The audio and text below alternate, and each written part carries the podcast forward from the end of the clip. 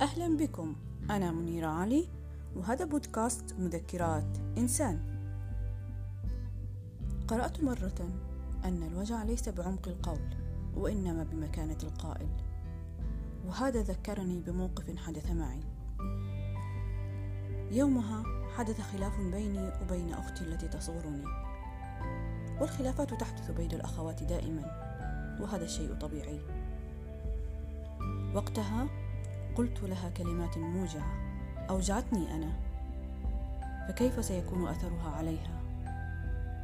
أحسست بالندم الشديد على ما قلت وأنبت نفسي كثيرا. عندما جاء وقت النوم وضعت رأسي على المخدة وأدرت رأسي نحو الجدار.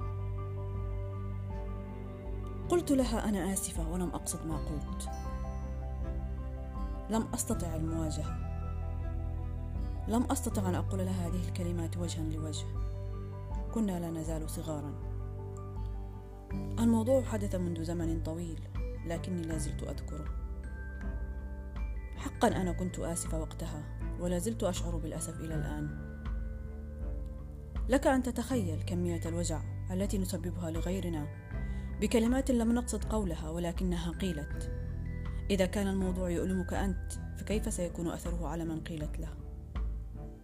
صحيح أن الوجع يكون بمكانة القائل وبعمق القول أيضا. سأحاول أن أراقب كلماتي وقت الغضب وأتحكم بها. أعرف أن كلماتي موجعة لذلك أعتذر لكم من كل قلبي.